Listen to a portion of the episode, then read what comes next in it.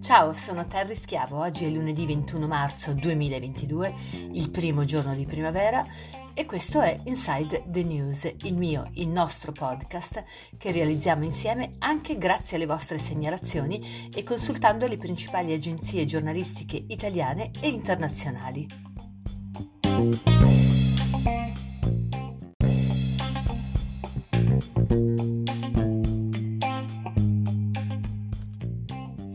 In questo quattordicesimo episodio oh, parliamo della guerra, della tremenda guerra che sta subendo l'Ucraina eh, da parte dell'esercito russo e delle sanzioni, le sanzioni contro Putin che però colpiranno soprattutto gli italiani.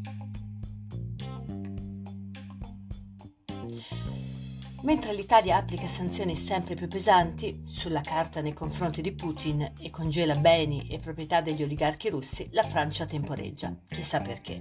Temporeggia sul congelamento di molte proprietà degli oligarchi, tra le quali la villa in Costa Azzurra di proprietà dell'industriale russo Andrei Melnishenko. Noi che siamo duri e puri, invece, abbiamo la certezza che queste sanzioni metteranno in ginocchio Putin. Ma ne siamo proprio sicuri?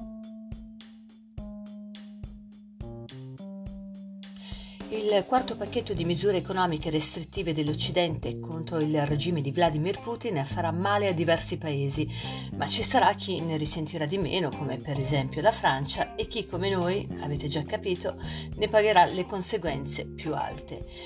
E l'Europa che farà? Interverrà o rimarrà a guardare? Siamo certi che distribuirà risorse in rapporto proporzionale ai sacrifici?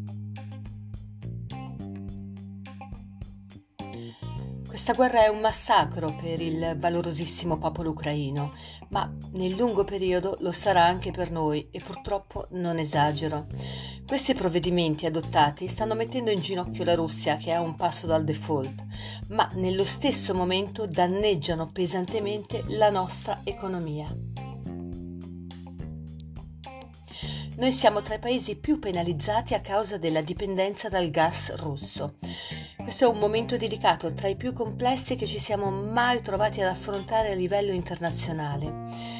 Gli oltre 5.500 provvedimenti contro Mosca impattano su qualcosa come 50 miliardi di euro di valori economici, oltre 20 miliardi di relazioni commerciali con Mosca tra esportazioni e importazioni, queste ultime quasi 13 tra gas e materie prime. Poi ci sono 4 miliardi di scambi commerciali con l'Ucraina, scambi ovviamente fermi, e per concludere 25 miliardi di esposizione bancaria prevalentemente intesa San Paolo e Unicredit.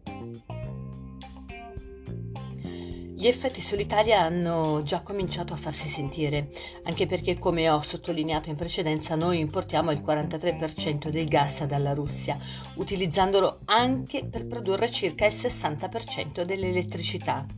Come ho anche detto nell'episodio precedente di Inside the News, il primo trimestre di quest'anno è iniziato con un aumento dell'energia elettrica del 130%, mentre il gas ha subito un aumento del 94% un fatto senza precedenti.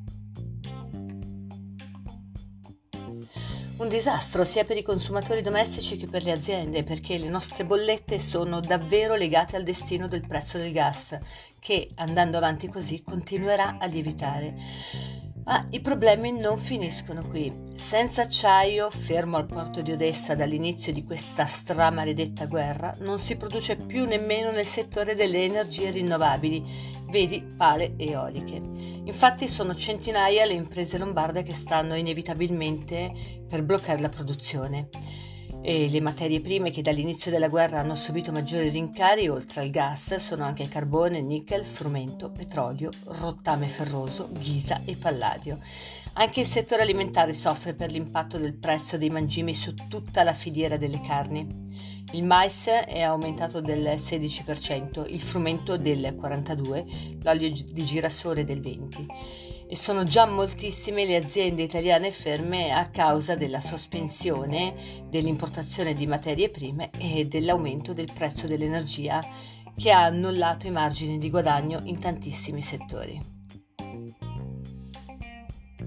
Questo conflitto, iniziato il 24 febbraio di questo anno, è un'atroce catastrofe umanitaria e un enorme disastro ambientale ed economico ed è necessario fermarlo al più presto per garantire la sovranità dell'Ucraina. La guerra non è mai giusta e non porta in nessun caso alla risoluzione di alcun problema. Cina, USA e Russia devono trovare un accordo e devono affrontare i problemi che in 30 anni sono riusciti a peggiorare. Per questo quattordicesimo episodio di Inside the News è tutto, noi ci risentiamo la settimana prossima, vi ricordo l'indirizzo email per le vostre segnalazioni terricolaidyork.schiavo chiocciolaoutlook.it. Ciao!